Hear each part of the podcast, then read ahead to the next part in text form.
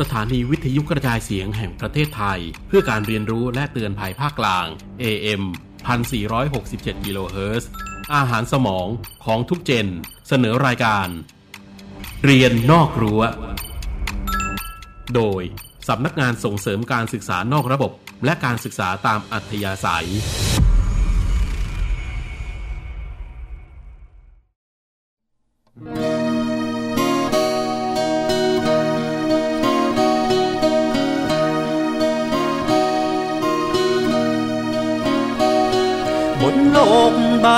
นี้มีเรื่องราวมากมาย ให้คนทั้งหลายได้เรียนรู้ เรื่องเก่าลับหายเรื่องใหม่เกิดมา ให้คนได้ศึกษากันต่อไป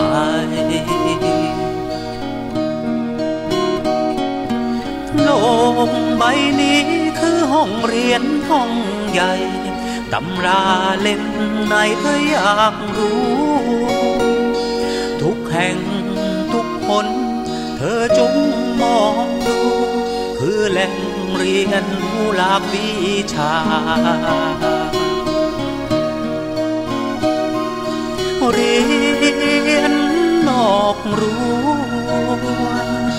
ทั่วถิ่นไทย เปิดกรอบความคิดสิ่งไม่รู้ถามไทยภูมิปัญญาไทยมีทุกแห่งหนเรียนนอกรั้เธออยากรู้มองมน ถูกบางผิดบางนั่นแหละวิชาคน ลกจะฝึกฝนให้เธอแกล่งในสังคมบนโลกใบนี้มีเรื่องราวมากมาย ให้คนทั้งหลายได้เรียนรู้ เรื่องเก่าลับหาย เรื่องใหม่เกิดมา ให้คนได้ศึกษากันต่อไป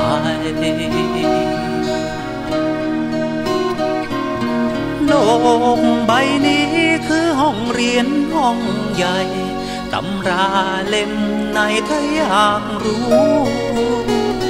ทุกแห่งทุกคน เธอจงมองดู คือแหล่งเรียนรู้หลากวิชา เรียนนอกรั้วทั่วถิ่นไทย เปิดกรอบความคิดสิ่งไม่รู้ถามไทยภูมิปัญญาไทยมีทุกแห่งหนเรียนนอกรั้ว เธออยากรู้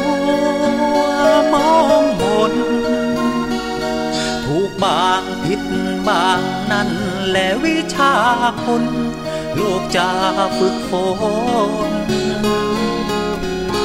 ให้เธอแกล่งในสังคมเรียนนอกรั้ อกรั้เธออยากรู้มองมนเรียนนอกรั้วเรียนนอกรั้ว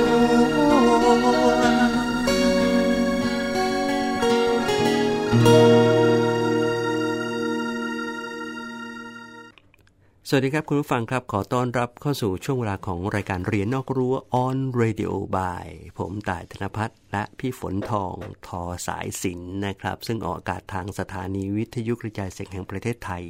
เพื่อการเรียนรู้และเตือนภัยภาคกลางคลื่นความถี่ AM 1467 กระจายเสียงทั่วประเทศตั้งแต่เวลานี้เป็นต้นไปจนถึง 4 ทุ่มโดยประมาณครับค่ะ สวัสดีค่ะพี่ตายครับ สวัสดีครับ ค่ะ แล้วก็สวัสดีคุณผู้ฟังที่อยู่ทางบ้านด้วยนะคะ ตอนนี้ทำอะไรกันอยู่บ้างคะ ยังไม่นอนนะ ยังถ้านอนแล้วไม่ได้ฟังพวกเราสองคนนะคะ งั้นรีบนอนเลย กลัวว่าจะได้ฟัง ครับผมค่ะเมื่อวานนี้เราพาคุณผู้ฟังไปจังหวัดสระแก้วกันใช่นะครับค่ะไปฟังเรื่องราวดีๆ กันนะครับ ก็คงคิดว่าน่าจะเป็นสิ่งที่เป็นสาระแล้วก็เป็นประโยชน์ในการที่จะนำไปไปพัฒนาความคิดในการที่จะจะหาแนวทางในการที่จะช่วยเหลือตัวเองให้มากที่สุดใช่โดยเฉพาะในค่ะในช่วงนี้ ช่วงที่หลาย ๆ คนกำลังเฝ้าระวังตัวเอง แล้วก็เฝ้าระวังเหตุการณ์ของโควิด -19 ที่กำลังระบาดอย่างมากมาย โชคดีตอนนี้สามทุ่มสามทุ่มนิด ๆ คุณคฟังไม่ไปไหนแล้วได้ฟังเราอยู่ที่บ้านแน่ ๆ เพราะว่าเนื่องจากว่าเรามีมาตรการที่จะต้องอยู่บ้าน หลังสองทุ่มแล้วครับครับนะคะ เพราะฉะนั้นเนี่ยได้มีโอกาสได้ใกล้ชิดกันมากขึ้นนะครัคะบผมครับค่ะ หรือถ้าเกิดว่าคุณผู้ฟังยังไม่ได้ฟังเราในช่วงที่เราออกอากาศเนี่ยอืมก็สามารถที่จะไปรับฟังได้ทางพอดแคสต์นะคะเอ่อฝนทองออนเรดิโอนะคะ สามารถที่จะฟังช่องทางนั้นก็ได้ หรือว่าจะเข้าไปดูใน Facebook ก็ได้นะคะว่าฝนเนี่ยจะแชร์ไว้ทาง Facebook แชร์กระจายเลยค่ะพี่ต่ายครับใครใครสะดวกช่องทางไหนก็สามารถติดตามฟังได้ตามนั้นนะครับ แล้วถ้าหากค่ะว่าอ่าอยากจะประสานงานติดต่อเราหรือว่าค่ะมีอะไรที่น่าสนใจที่อยากจะพูดคุยก็ทางคุณฝนทองก็มีช่องค่ะทาง ค่ะก็จะเป็นเพจฝนทองสไตล์นะคะ หรือว่าจะเข้ามาที่เพจเอ่อ Facebook ส่วนตัวก็ได้นะครัคะบผมฝนทองทอสายสินภาษาไทยนะคะ ครับผมครัค่ะบแล้วก็ยินดีที่จะตอบคำถามแล้วก็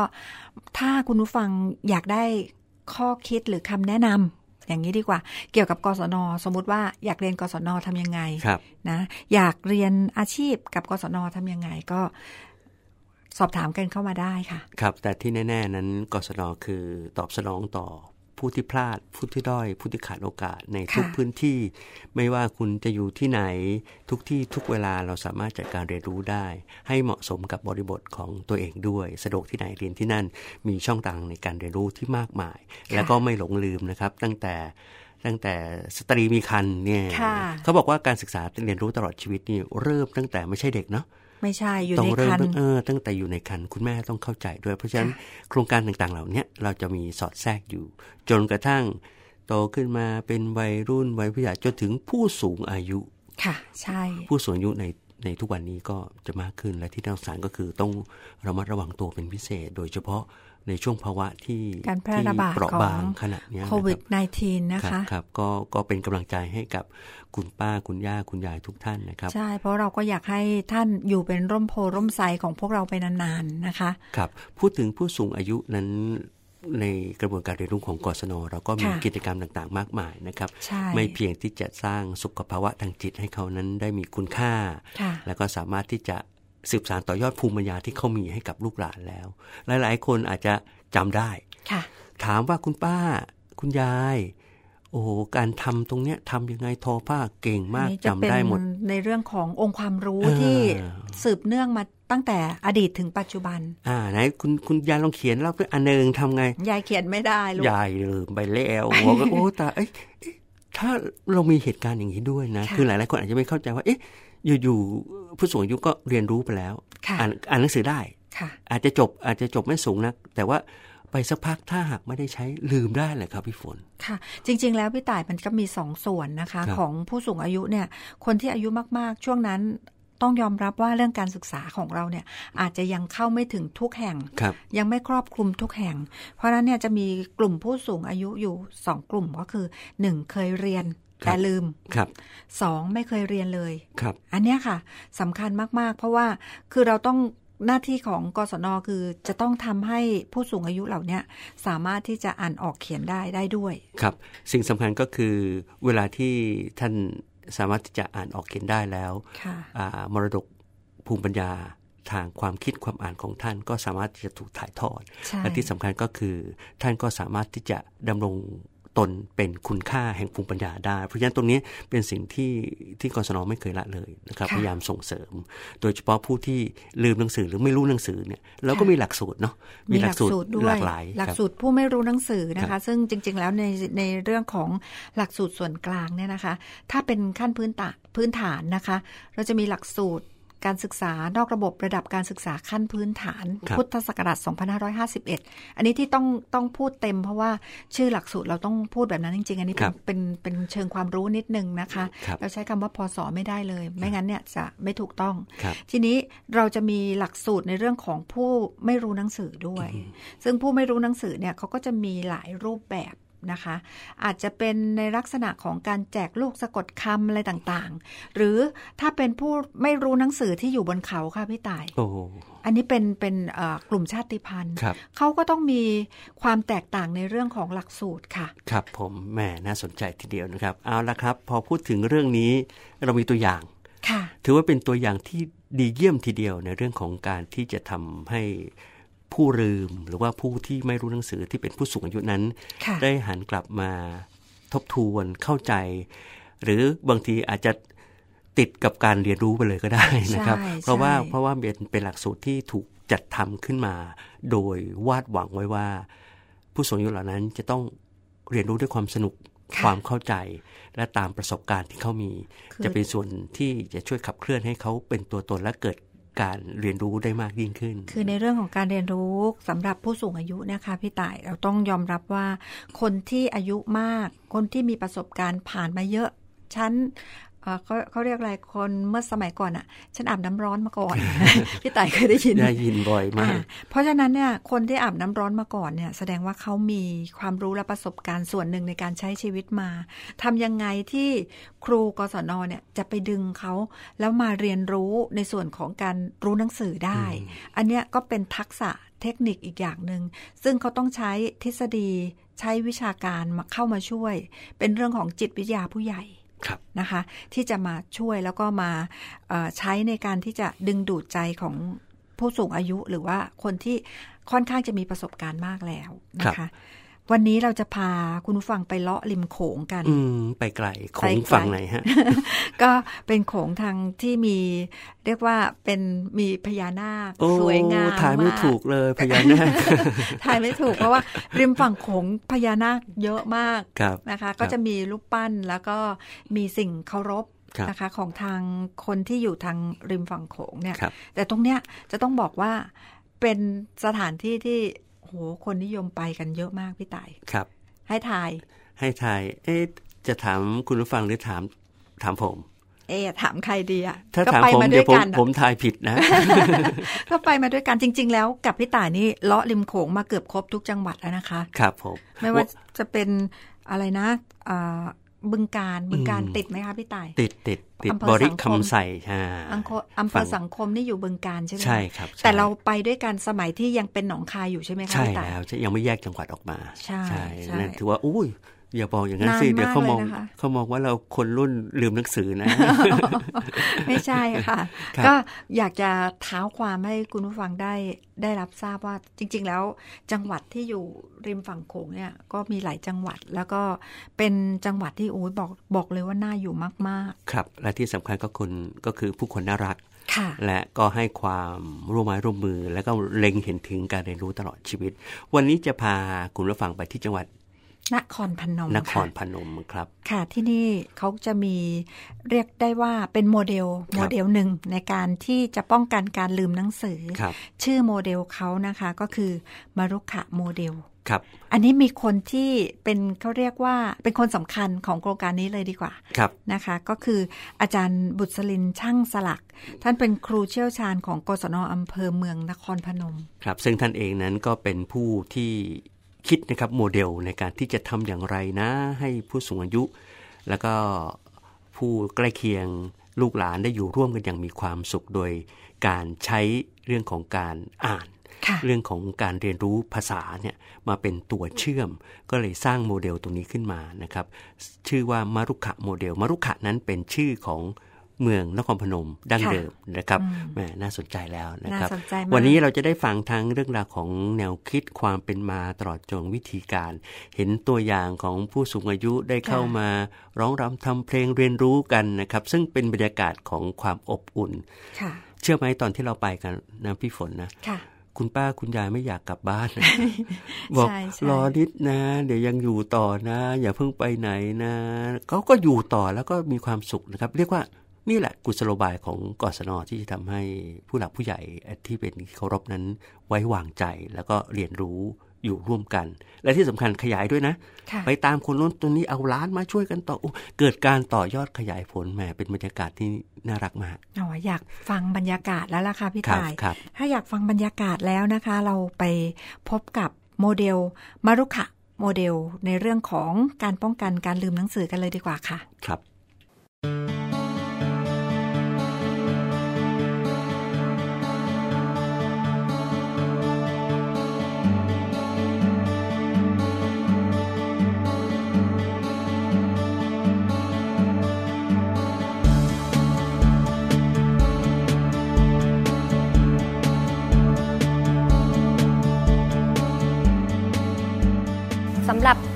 มารุขะโมเดลนะคะ แนวคิดเลยที่เริ่มแรกเลยนะคะที่ที่เราคิดนวัตกรรมนี้ขึ้นมา เพราะว่าเราได้ได้ได้ศึกษาอีกเหมือนกันคือทุกอย่างเนี่ยจะเริ่มจากการศึกษาทิศทางของของการพัฒนาประเทศ แล้วก็ความเป็นไปของของโลกด้วยนะคะสำหรับในในแนวคิดที่ที่สร้างนวัตกรรมมรุขะโมเดลเนี่ยก็สืบเนื่องมาจากว่าในศตวรรษที่ 21 เนี่ยมีทักษะ ที่จำเป็นและทักษะพื้นฐานที่จำเป็นสำหรับที่จะทำให้คนเนี่ยอยู่ในในยุคในศตวรรษที่ 21 ได้เนี่ยสิ่งที่สำคัญก็คือ จะต้องมีทักษะในเรื่องของการอ่านออกเขียนได้ แล้วก็คิดคำนวณเบื้องต้นได้ เพราะฉะนั้นเนี่ยพอเราเราเห็นในเรื่องของทิศทางของทักษะตรงนี้ปุ๊บเนี่ยเราก็จะมองมาเป็นมาที่ภารกิจของกศนเราว่ากศนเราเนี่ยมีภารกิจอะไรบ้างที่ที่จะส่งเสริมสนับสนุนทักษะตรงนี้ได้นะคะ แล้ว แล้วแล้วก็ภารกิจที่สำคัญนะคะที่ที่พบก็คือในเรื่องของการส่งเสริมการรู้หนังสือไทยนะคะ แล้วพอหลังจากที่เราเราเราได้แนวคิดตรงนี้ปุ๊บเราก็มามาศึกษาสภาพปัญหาในกศนอำเภอเมืองของเรานะคะ ในอำเภอเมืองนครพนมเราว่าในภารกิจตรงนี้เนี่ยเราทำได้ได้เต็มที่หรือยังนะคะเราก็มีการส่งบุคลากรของเราเนี่ยออกไปสำรวจในพื้นที่ ปรากฏว่าเรายังมี ประชาชนอยู่ส่วนหนึ่งนะคะ ซึ่งไม่ไม่น้อยเลยนะคะ 2,000 กว่าคน ที่ยังเป็นผู้ที่อ่านไม่ออกเขียนไม่ได้ และที่สำคัญคือเป็นผู้ที่ลืมหนังสือนะคะ ซึ่งสถานการณ์ตรงนี้เนี่ยมันเป็นสิ่งที่เราเนี่ยในฐานะที่เป็นเป็นผู้ที่เตรียมความพร้อมของของของบุคลากรของประเทศอยู่แล้วเนี่ยเราต้องให้ความสำคัญก่อน เพราะถ้าเราไม่สามารถที่จะ สร้างคนเนี่ยให้มีทักษะพื้นฐานในเรื่องของการอ่านออกเขียนได้เนี่ยเขาก็จะอยู่ในโลกของโลกาภิวัตน์นี้ค่อนข้างยากนะคะ แล้วส่วนใหญ่คนที่จะถูกละเลยเลยก็คือเป็นผู้สูงวัยมากกว่านะคะ ก็คือบุคคลพวกนี้บางทีเนี่ยบางคนหรือบางกลุ่มเนี่ยอาจจะคิดว่าอาจจะไม่ได้เป็นวัยแรงงานนะคะ เลยเลยถูกการทอดทิ้งและลืมไปนะคะ แต่ว่าในในส่วนนี้ก็ถือว่าเป็นภารกิจหลักของกศนเราด้วย ที่เราต้องส่งเสริมให้คนทุกคนเนี่ย สามารถที่จะอยู่ในสังคมอยู่ในโลกนี้ต่อไปได้อย่างมีความสุขนะคะ เพราะนั้นเนี่ยเราก็เลยเกิดแนวคิดขึ้นมาว่าเออเราต้องสร้างนวัตกรรมขึ้นมาสักชิ้นหนึ่งนะคะสำหรับที่จะพัฒนาบุคคลที่อาจจะเป็นผู้ที่ลืมหนังสือ หรือว่าผู้ไม่รู้หนังสือเนี่ยให้เขามีความรู้พื้นฐานสำหรับที่เขาจะไปต่อยอดในเรื่องของการศึกษาหาความรู้ในในเรื่องที่สำคัญกับวิถีชีวิตของเขาต่อไปได้นะคะ เพราะนั้นเนี่ยเราก็เลย คิดนวัตกรรมชื่อว่ามลุขะโมเดลนะคะสำหรับ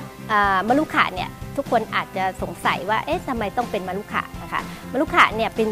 เป็นที่มาที่เอาชื่อนี้มา เพราะว่าเป็นชื่อของชื่อเดิมนะคะของจังหวัดนครพนมนะคะชื่อว่ามลุขานครนะคะเพราะนั้นเนี่ยชื่อนี้เนี่ยเราก็เลยคิดว่าอ๋อเป็นชื่อที่ที่น่าจะเป็นอัตลักษณ์ของนครพนมเราได้ว่าเราเนี่ยจะสร้างนวัตกรรมหนึ่งขึ้นมา เพื่อที่ให้คนที่ได้รับรู้ว่า ถ้าพูดถึงมลุขะมลุขะมลุขะโมเดลหรืออะไรเงี้ยจะทำให้คนคิดว่าอ๋อ มันเป็นชื่อเดิมของนครพนมนะ แล้วก็นครพนมเนี่ยเป็นจุดเริ่มต้นเลยของการสร้างนวัตกรรมในเรื่องของการส่งเสริมการรู้หนังสือไทย เพราะฉะนั้นเนี่ยถ้าได้ยินชื่อมลุขะโมเดลเนี่ยก็จะนึกถึงนครพนมนะคะ แล้วเราก็เลยคิดคิดในเรื่องของนวัตกรรมนี้ขึ้นมาในชื่อว่ามลุขะโมเดลค่ะ สำหรับขั้นตอนอของมรุขาโมเดลมันก็จะมี 6 ขั้นตอนนะคะ คือเป็นลักษณะส่วนใหญ่กิจกรรมเนี่ยจะเป็นลักษณะของการฝึกทักษะนะคะในเรื่องของการฟังการพูดการอ่านการเขียน โดยเราช่วงแรก ๆ ที่ที่เราดำเนินการไปเนี่ยเราจะทำเป็นลักษณะของชุดปฏิบัติกิจกรรมนะคะ ซึ่งอำนวยความสะดวกสำหรับครูเนี่ยให้ครูเนี่ยสามารถนำไปใช้ได้สะดวกนะคะ โดยเราจะทำเป็นชุดโดยจะมีแผนการจัดการเรียนรู้นะคะ ก็จะมีบัตรคำบัตรคำหลัก บัตรรูปภาพไวนิลแจกรูปสะกดคำอะไรเงี้ยค่ะ แล้วก็เป็นคำกรอนที่สอดคล้องกับคำหลักนะคะ ซึ่งช่วงแรกเนี่ยเราจะทำเป็นเป็นกระเป๋า แล้วก็จะให้ครูเนี่ยนำไปใช้ได้สะดวกพกพาได้สะดวกสะพายไปในพื้นที่ได้ เพราะว่ามลุกขะเนี่ยจะไม่ได้ไม่ได้สอนที่สถานศึกษา เราจะลุยลงไปในพื้นที่เลยคนถ้าพื้นที่ไหนถ้ายังมีผู้ไม่รู้หนังสือหรือลืมหนังสืออยู่เนี่ยเราก็จะให้บุคลากรซึ่งเป็นครูของเราเนี่ยคือสะพายกระเป๋าตรงเนี้ยแล้วไปเปิดสอนได้เลยนะคะ ซึ่ง สะดวกสบาย ในการดำเนินงาน การจัดกิจกรรมการเรียนรู้ว่ามลุขาโมเดลนะคะ ส่งเสริมการรู้หนังสือไทย ซึ่งทางกศนอำเภอเมืองก็ได้ดำเนินการทั้งเชิงรุกและก็เชิงรับนะคะเชิงรุกก็คือลงไปในพื้นที่นะคะก็จะมีกระเป๋านะคะที่จะใช้สำหรับครูเพื่อที่จะสะดวกในการจัดกิจกรรมการเรียนการสอน แล้วก็ในเชิงรับเราก็สามารถที่จะมาเรียนรู้ได้ที่นี่นะคะ สำหรับคนที่ไม่รู้หนังสือหรือลืมหนังสือทั้งคนไทย แล้วก็คนต่างชาติก็คือคนลาวหรือคนเวียดนามนะคะสามารถที่จะมาใช้บริการของเราได้ที่กศนอำเภอเมือง อันนี้ก็คือเชิงรับนะคะ ในส่วนที่เราเชิงรุกที่เราไปดำเนินการในพื้นที่ เราก็จะมีกระเป๋านะคะใช้สำหรับครูสะพายไปได้ง่ายนะคะ ทุกอย่างจะมีพร้อมให้หมดทุกอย่างนะคะ แล้วกลุ่มเป้าหมายที่เราจะต้องดำเนินการกับผู้เรียนก็คือ 1. กลุ่มเป้าหมายที่ไม่รู้หนังสือเลยนะคะ แล้วก็ลืมหนังสือส่วนในกลุ่มเป้าหมายที่ไม่รู้หนังสือเลยก็จะมีความเตรียมความพร้อมไว้สำหรับในกระเป๋า อันนี้จะให้คุณครูสิริพรเป็นผู้แนะนำในสื่อต่างๆ ที่อยู่ในกระเป๋านะคะค่ะสำหรับกระเป๋าเตรียมความพร้อมของเรานะคะ ก็จะมีชุดการเรียนนะคะ ก็จะเป็น ตั้งแต่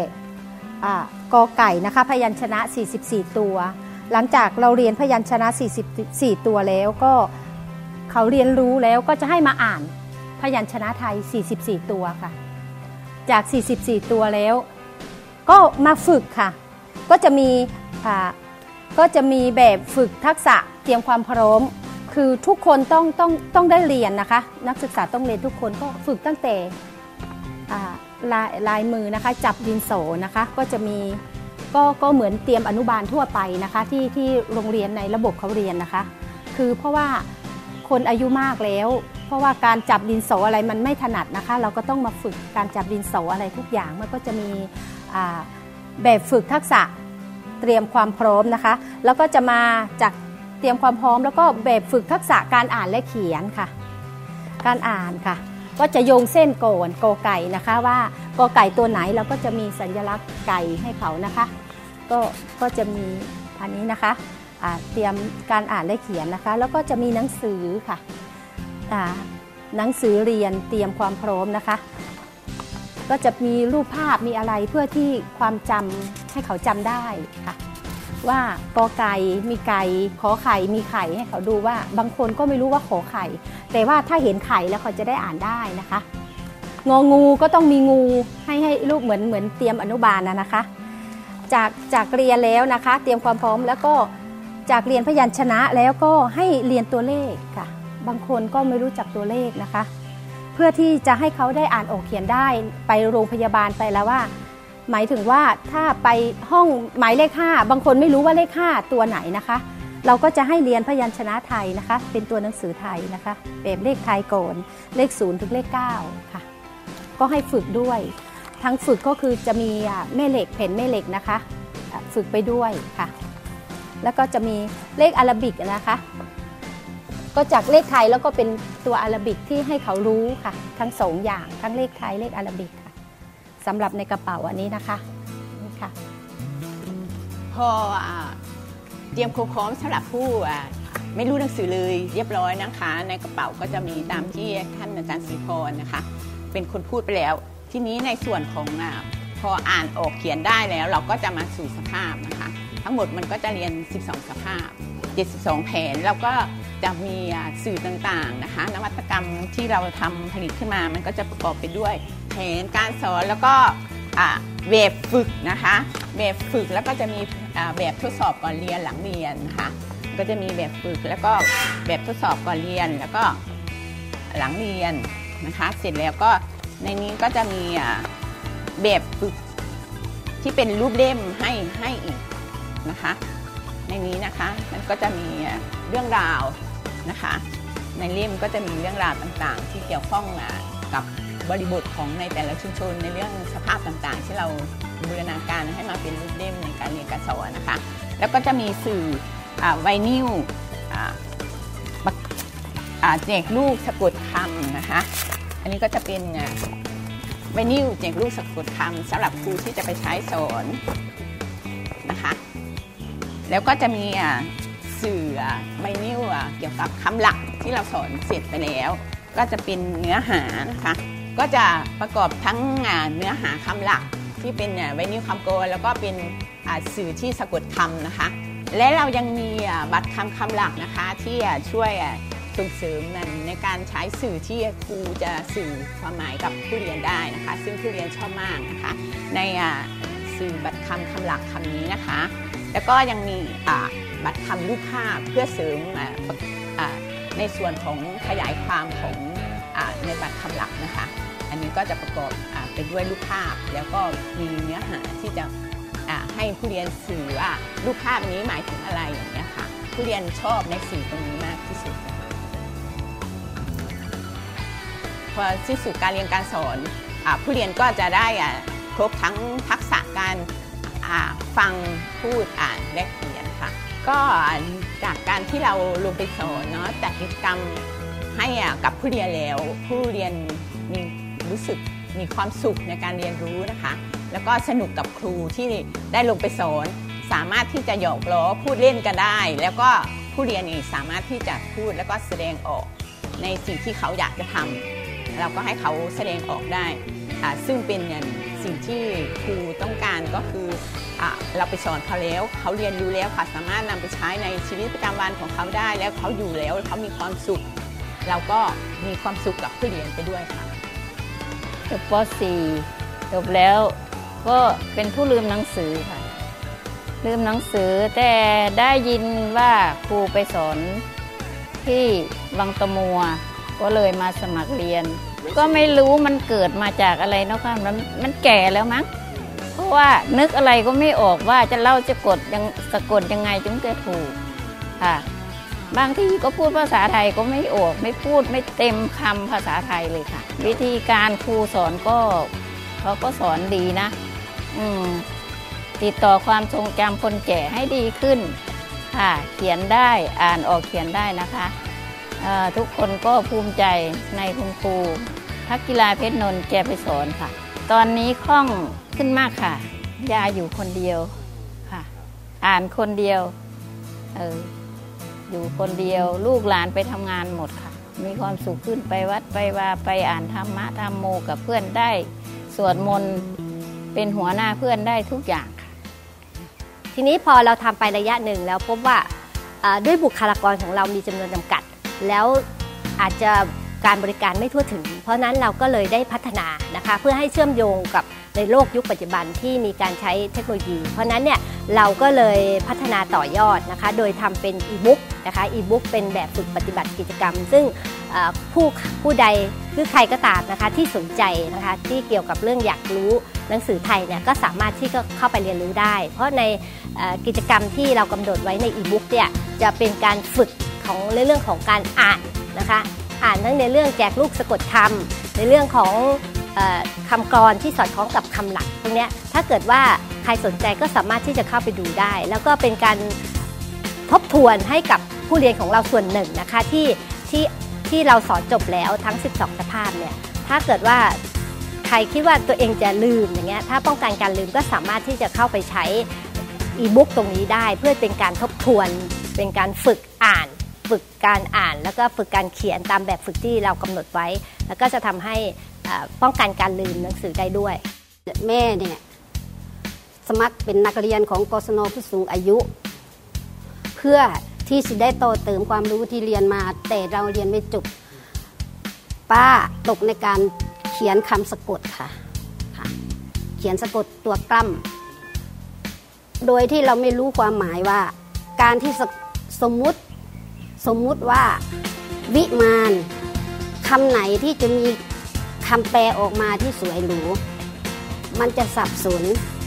ค่ะ เพราะว่ามันมีทั้งมาโลเรือและก็มาโนหนู จึงได้มาเรียนกศนเพิ่มเติมค่ะ และก็ถูกจัดเป็นหนึ่งในกลุ่มเป้าหมายของการเรียนมรุขะโมเดล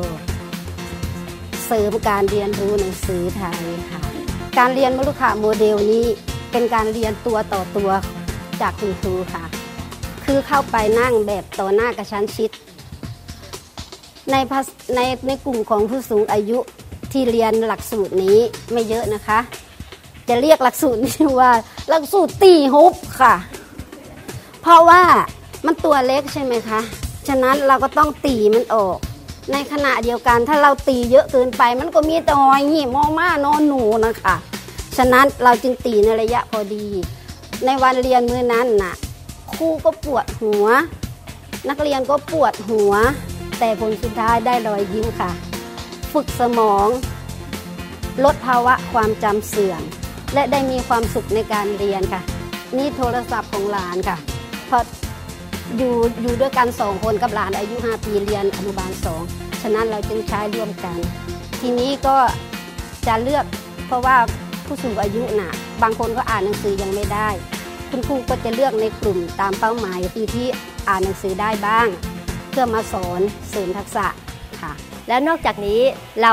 เรายังมองเป็นอีกกลุ่มเป้าหมายหนึ่งสำหรับผู้ด้อยโอกาสนะคะสำหรับกิจกรรมของในเรื่องของการส่งเสริมการเรียนหนังสือเนี่ยเราจะใช้กับสอน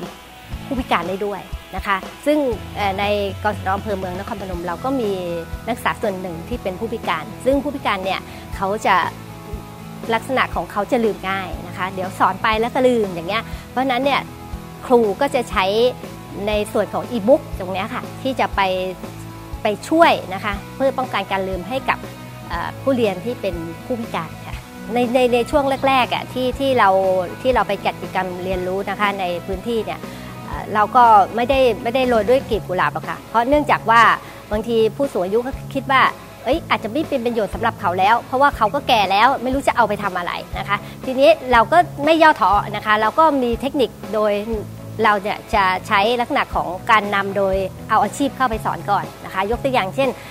ถ้าผู้สูงอายุเนี่ยจะสนใจก็คืออย่างเช่น การทำกิจกรรมง่ายๆ เราก็จะเอาเลยเรื่องของการทำยาดมสมุนไพรอย่างเงี้ยค่ะ เข้าไปสอนแล้วก็เออเอาเอาไปสอนลักษณะของการสอนของเราถ้าสอนเสร็จแล้วเนี่ยคุณแม่ก็สามารถที่จะเอาไปใช้ได้ไปผลิตเองได้ จะทำเป็นกลุ่มได้ อย่างเงี้ยก็สร้างอาชีพสร้างรายได้ได้ แต่ในระหว่างที่สอนไปเนี่ยบางทีผู้สูงอายุอะความจำเนี่ยอาจจะอาจจะไม่ จำไม่ได้ เพราะนั้นเราก็จะมีเทคนิคอ่าถ้าถ้าคุณแม่จำไม่ได้ก็ให้จดนะคะ แต่ปรากฏว่ามีผู้เรียนที่เป็นผู้สูงอายุบางส่วนน่ะ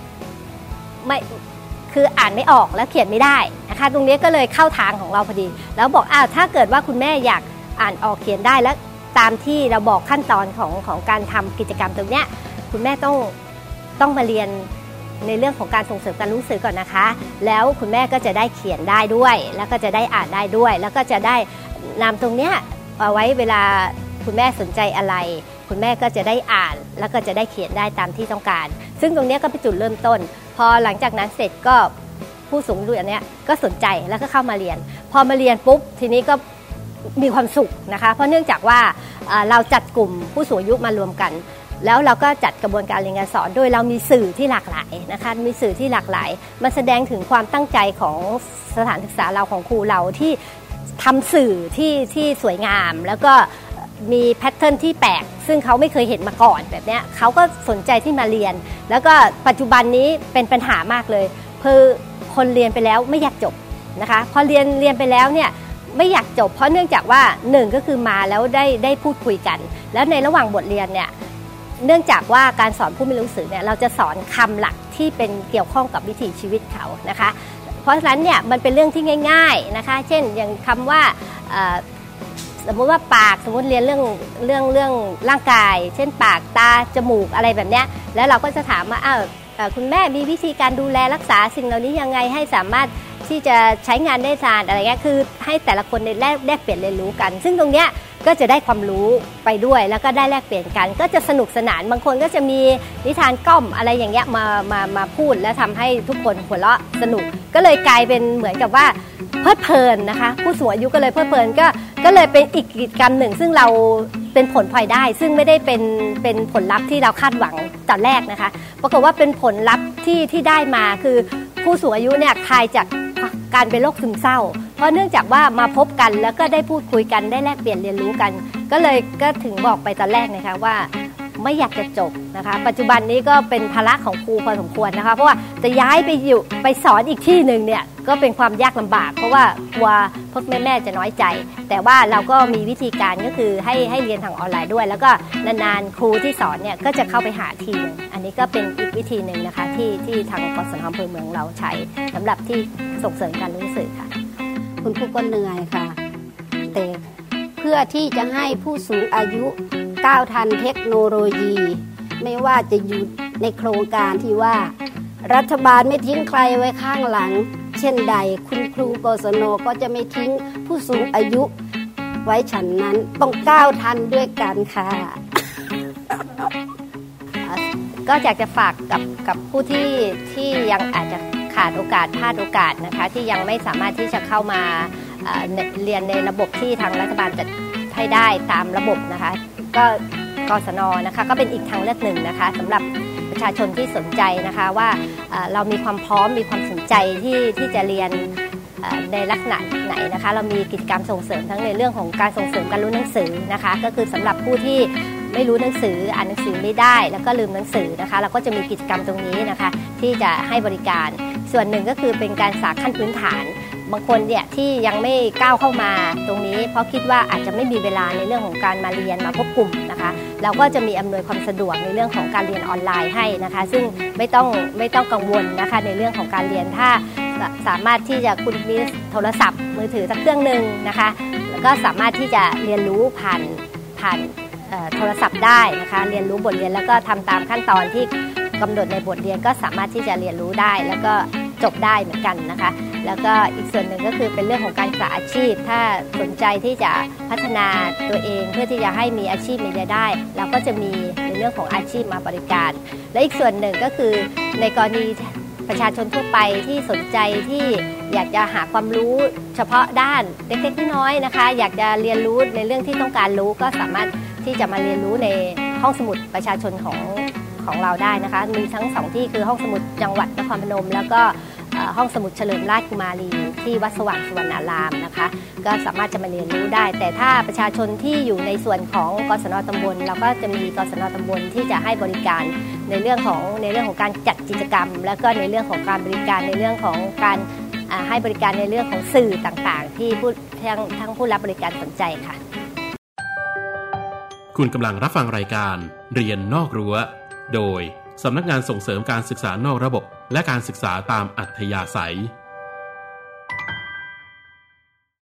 เป็นยังไงกันบ้างคะคุณผู้ฟังไม่มีใครแก่เกินเรียนเลยใช่ไหมคะครับ ถ้าค่ะถ้านึกภาพตามนะครับ ก็คงจะเห็นความสนุกสนานนะครับ ความร่วมไม้ร่วมมือน่ารักมากนะครับ เวลาผู้สูงอายุได้มารวมกลุ่มกันเนี่ยเขาแต่งตัวสวยเลยนะคะใช่วันนั้นน่ะวันนั้นแต่งชุดอ่าเรียกว่าชุด พื้นถิ่นเลยนะครับใช่ผ้าไหมสวยมาก แล้วแต่ละท่านนั้น ยิ้มแย้มแจ่มใสโอ้โหชื่นใจแทนลูกหลานของเขานะครับ มีค่ะมีคุณป้าคุณตาคุณยาย ซึ่งซึ่งเรียกว่าสุขภาพจิตดีมีใช่ความสุขนะครับ ก็นี่แหละครับใช่เป็นบทบาทของกศนที่พยายามผลักดันให้สังคมผู้สูงอายุนั้นเกิดความสุขเกิดการพัฒนาต่อยอดและที่สำคัญก็คือให้เห็นว่าเป็นผู้ที่มีคุณค่าค่ะเขาเหล่านี้ก็จะได้ถ่ายทอด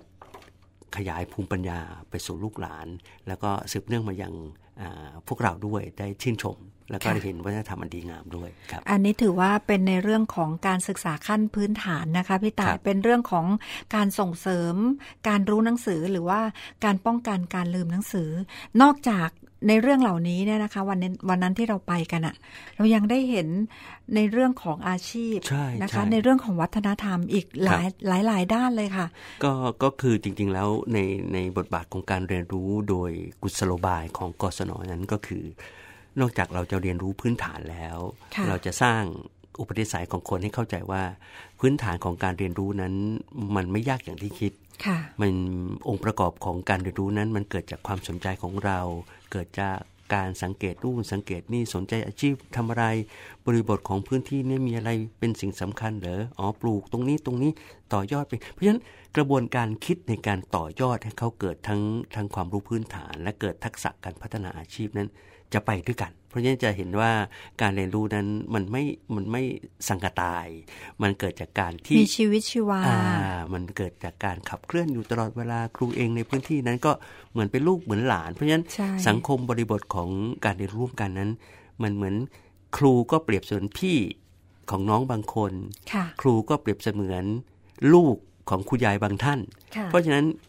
การขับเคลื่อนในเรื่องของการเรียนรู้ร่วมกันนั้น ถือว่าเป็นเป็นเรื่องสำคัญยิ่งที่กศนให้ความสำคัญ แล้วก็ช่วยกันเดิน หน้าขับเคลื่อนมาโดยตลอดครับ ค่ะ แล้ววันนั้นนะคะนอกจากที่เราไปดูในเรื่องของมารุขะโมเดลเนี่ยนะคะ ชื่อเนี่ยวันนั้นผมก็ถามถามทางด้านของผู้ที่รับผิดชอบเพราะก็เล่ายาวมากเลยในในส่วนของความเป็นมานะคะ ก็พี่ต่ายบอกไปแล้วนะคะ ก็คือชื่อเดิมของเมืองนครพนมนั่นเอง ซึ่งต้องถามว่าถ้าพูดถึงนครพนมเราจะนึกถึงอะไรคะแน่นอน อันนี้ทายถูกแน่นอน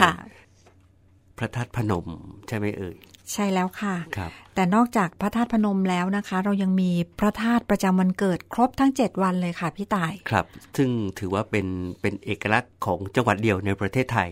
นะครับ ที่แต่ละอำเภอแต่ละพื้นที่นั้น มีพระธาตุประจำวันเกิดอันเป็นเอกลักษณ์ มียกตัวอย่างให้คุณฟังได้ได้ได้ได้ลองดูว่าตรงกับวันไหนบ้างนะครับค่ะเดี๋ยวยกตัวอย่างสักเล็กน้อยก็แล้วกันนะคะ ในส่วนของพระธาตุพนมเลยค่ะ ก็จะเป็นพระธาตุประจำวันเกิดของคนเกิดวันอาทิตย์ใครที่เกิดวันอาทิตย์นะคะ เดินทางไปสักการะ พระธาตุพนมก็จะทำให้ชีวิตมีความสุขสดชื่นมากยิ่งขึ้นนะคะ นอกจากนี้ค่ะ พระธาตุเรนูนครอ่าอันนี้พี่ต่ายยังไม่ได้ร้องเพลงให้ฟังนะคะ รอบนี้ให้พี่ต่ายร้องเพลงให้ฟังดีกว่าเฮ้ร้องมาเลย เรนูนครแค่นี้พอนะฮะ ไม่เอาอีกสักท่อนเลยค่ะ ก็พระธาตุเรนูนครนะคะ ก็จะเป็นพระธาตุประจำวันเกิดของคนเกิดวันจันทร์ฝนเองเนี่ยฝนถึงได้ขอเพลงวิตายไงคะ แต่ได้มาแค่ท่อนเดียวถือว่าไม่คุ้มนะคะเนี่ยฟังต่อ ค่ะ แล้วก็นอกจากนี้นะคะ พระธาตุนครก็จะเป็นพระธาตุประจำวันเกิดของคนเกิดวันเสาร์ค่ะ ครับ ซึ่งจริง ๆแล้วนะครับที่พระธาตุต่างๆเหล่านี้มีเกิดขึ้นที่นครพนมเนี่ยไม่ใช่ว่าเป็นการโปรโมทหรือว่าทำให้เกิด ความมีชื่อเสียง แต่ว่าโดยร่ำโบราณโดยโดยความเป็นมาแล้วเมืองที่นี่เป็นเออเป็นศรัทธาของประชาชนจริง ๆ ในแต่ละพื้นที่นั้นจะมีลักษณะของการบูชาพระธาตุในรูปลักษณ์ลักษณะแตกต่างกันนะครับ แล้วก็เป็นเป็นสิ่งที่ทำให้คนนครปฐมนั้นเขาเป็นเมืองพุทธศาสนาอย่างแท้จริงทีเดียวนะครับ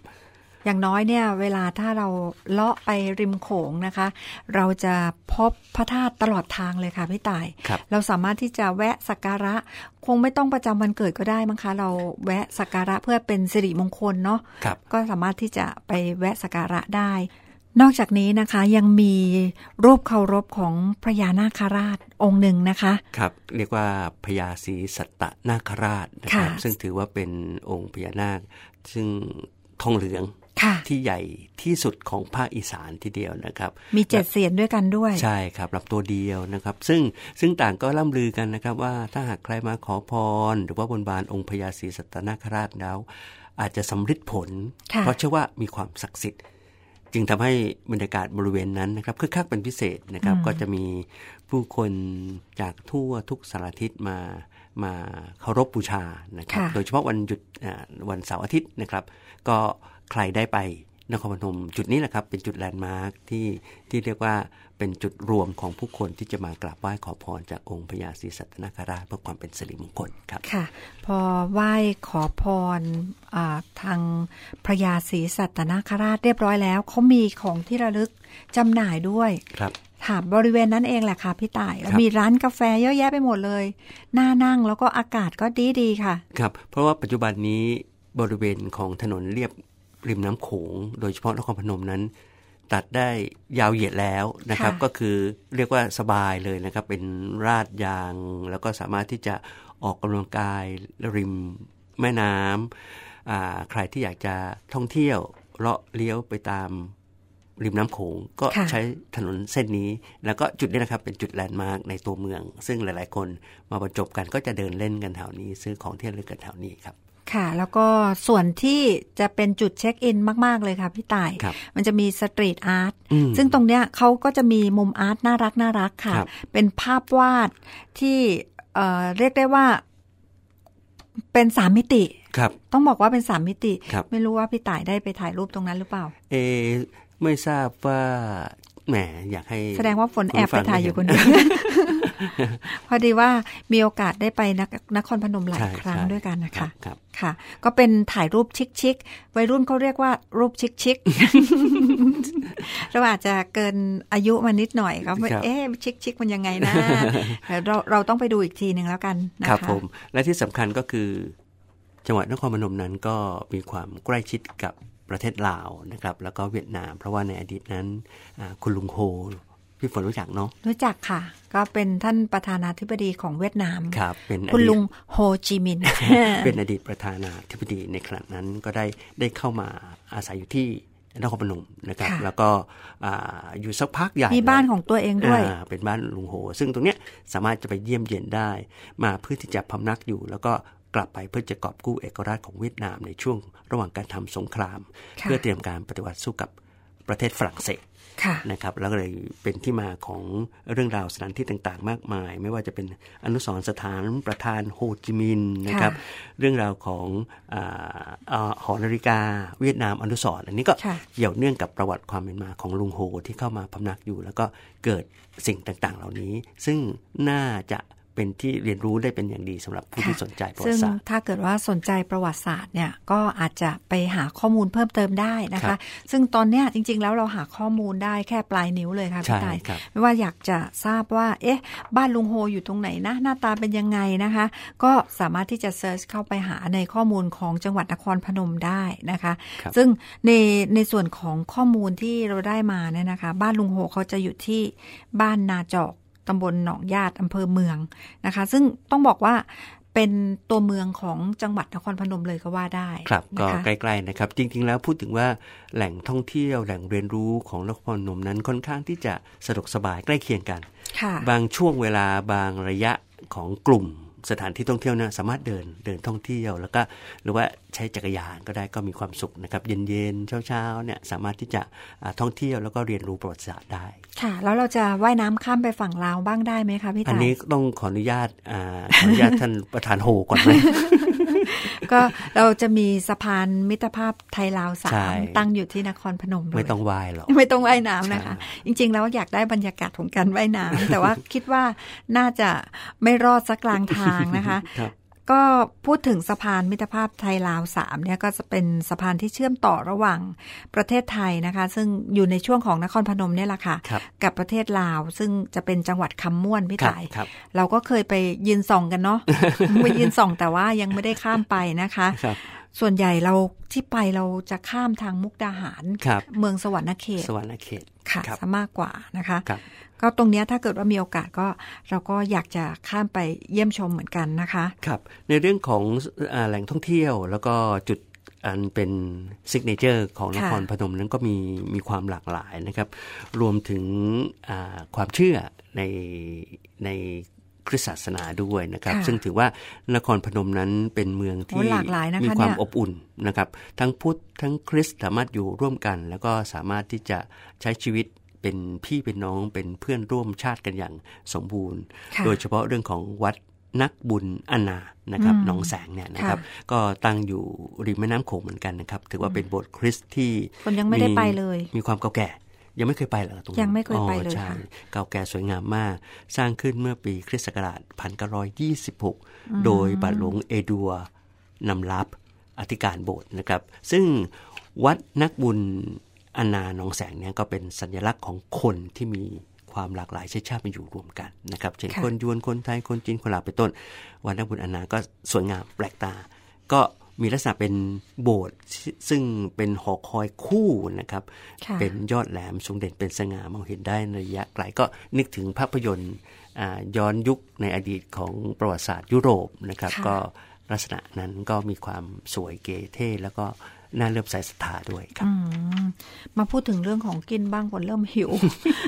นครพนมมีอะไรอะของกิน เขาบอกว่า ของกินที่ขึ้นชื่อเนี่ย เขาจะเป็นปากหม้อสีเทพอ๋อครับอันนี้จะเป็นปากหม้อสูตรเด็ดสไตล์เวียดนามค่ะพี่ต่าย เป็นอาหารพื้นถิ่นของอร่อยแห่งนครพนมเลยปากหม้อก็จะมีให้เลือกหลายรูปแบบด้วยกันค่ะ ทั้งแบบแป้งบาง แป้งกรอบ สอดไส้หมูสับ ผัดกับต้นหอมก็ปรุงง่ายๆ ด้วยน้ำตาลน้ำปลาและพริกไทย รสชาติกลมกล่อมมากค่ะราดด้วยน้ำจิ้มสูตรเด็ดจากทางร้านให้เข้ากันนะคะ ที่เด็ดก็จะอยู่ที่น้ำจิ้มรสชาติกำลังดีไม่หวานจนเกินไปนี่แหละค่ะ แล้วก็แถมมะนาวมาให้บีบสำหรับคนชอบรสเปรี้ยวด้วย อันนี้ที่ร้านปากหม้อสีเทพนะคะอันนี้เราไม่ได้ค่าโฆษณานะคะ พร้อมนอกจากนี้คนที่ชอบทานเผ็ดค่ะ ก็จะมีพริกแดงบดมาให้เลือกระดับความเผ็ดตามความชอบด้วย ราคาไม่แพงค่ะ 30-50 บาทเท่านั้นเอง ครับ ก็เรียกว่าเป็นวัฒนธรรมในการรับประทานอาหาร ซึ่งอิทธิพลของของอาหารพื้นเมืองเหล่านี้ส่วนใหญ่ก็จะได้รับอิทธิพลมาจากทางเวียดนาม ค่ะ และคาดกันว่าก็น่าจะนำเข้ามาตั้งแต่สมัยท่านประธานโฮจิมินห์ได้ได้มาอาศัยอยู่ตรงนี้นะครับ จะเห็นว่าอาหารหลากหลายของนครพนมนั้น มีกลิ่นอายของความเป็นเวียดนามอยู่มากมายนะครับใครที่อยากริมรสอาหาร ซึ่งเป็นอยู่ในเชิงวัฒนธรรม ให้เห็นทานไปก็อาจจะได้เออซึมซับถึงการเรียนรู้กันอยู่ร่วมกันของชนชาติที่มีความใกล้ชิดกันก็แหมฟินไปเลยนะครับพี่ตายผมอยากทานแหนมเนือง นั่นก็เป็นอีกอย่างหนึ่งนครพนมก็ก็ดังเหมือนกันนะเรียกก็เรียกว่าจริง ๆ แล้วเรียกว่านครพนมเนี่ยอาหารในแถบเนี้ย นครพนมอุดรหนองคายเนี่ยอาหารประเภทเนี้ยใกล้เคียงกันก็อยู่ริมฝั่งโขงใช่ครับนะคะแหนมเนืองก็เครื่องเคียงนี่มี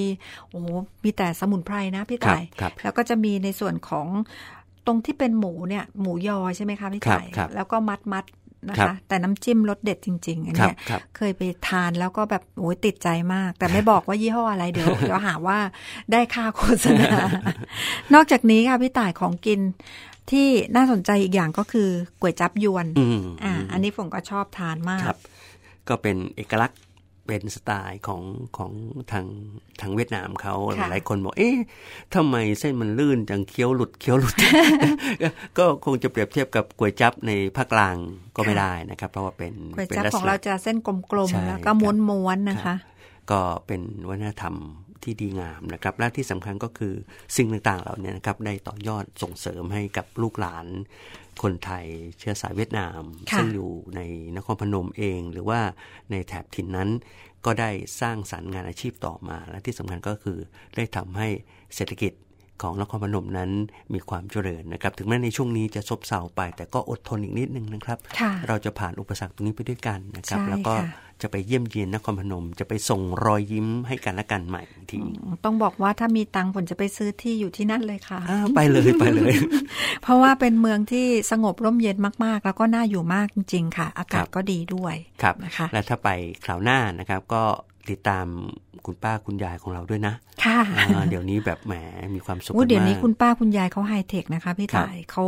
เปิดไลน์คุยกับลูกหลานเขา นี่แหละครับ คือผลพ่วงของกศนเหมือนกันนะครับได้ได้ได้สร้างสรรค์โอกาสให้เขานั้นได้เกิดการอยู่ร่วมกันได้ใช้เทคโนโลยีที่เป็นประโยชน์ หลายๆคนนั้นกลัวทีแรกกลัวเทคโนโลยี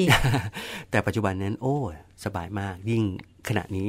ลูกหลานจะต้องแยกกัน เนื่องจากว่าพิษภัยของโควิดก็ ไม่ไม่เหงาละใช้ไลน์ได้ใช้โทรศัพท์เป็นโทรศัพท์ในเชิงวิวัฒนาการด้วยไม่ใช่แค่พูดคุยอย่างเดียวนะครับ มีแอปพลิเคชันต่างๆ ซึ่งใช้ได้ อันนี้กศนอเองทั่วประเทศก็พยายามส่งเสริมในเรื่องนี้ แล้วก็ไม่เฉพาะส่งเสริมให้เกิดการใช้ที่หลากหลาย แต่ว่าให้เห็นเห็นโทษและประโยชน์ที่เกิดขึ้นใช้ในประโยชน์ก็จะเกิดผลดี ใช้ในเกิดโทษก็จะส่งผลแต่ก็ต้องรู้เท่าทันด้วย ใช่ใช่ค่ะ เรื่องของผู้สูงอายุยังมีอีกเยอะเลยค่ะพี่ต่ายครับซึ่งเราอาจจะนำมาฝากคุณผู้ฟังในครั้งต่อๆไปนะคะครับไม่ว่าจะเป็นเรื่องของโรงเรียนผู้สูงอายุ เรื่องของการเอ่อดำเนินการในเรื่องของโครงการ caregiver อืมหรือจะเป็นโครงการพัฒนาทักษะชีวิตของผู้สูงอายุ เดี๋ยวเราจะนำมาฝากคุณผู้ฟังกัน แต่วันนี้เวเวลาของรายการหมดแล้วค่ะพี่ต่ายครับ คงจะต้องพบกันใหม่ในครั้งต่อไปนะครับ ขอให้ทุกท่านมีความสุขหลับฝันดี แล้วก็อย่าปลอดวิตกภัยด้วยอ่าอย่าวิตกกังวลค่ะเกินวัยนะครับ แต่ว่าสิ่งสำคัญก็คือ อย่าประมาทค่ะสวมแมสล้างมือบ่อยค่ะๆแล้วก็พยายามรักษาระยะห่าง ขอให้ทุกท่านมีความสุข แล้วก็หลับฝันดีในคืนนี้ครับ สวัสดีครับ สวัสดีค่ะ ติดตามรับฟังรายการเรียนนอกรั้วได้ใหม่ ทุกวันจันทร์ถึงวันพุธ เวลา 21 นาฬิกาถึง 22 นาฬิกา ทาง สถานีวิทยุกระจายเสียงแห่งประเทศไทย เพื่อการเรียนรู้และเตือนภัยภาคกลาง AM 1467 กิโลเฮิรตซ์อาหารสมองของทุกเจน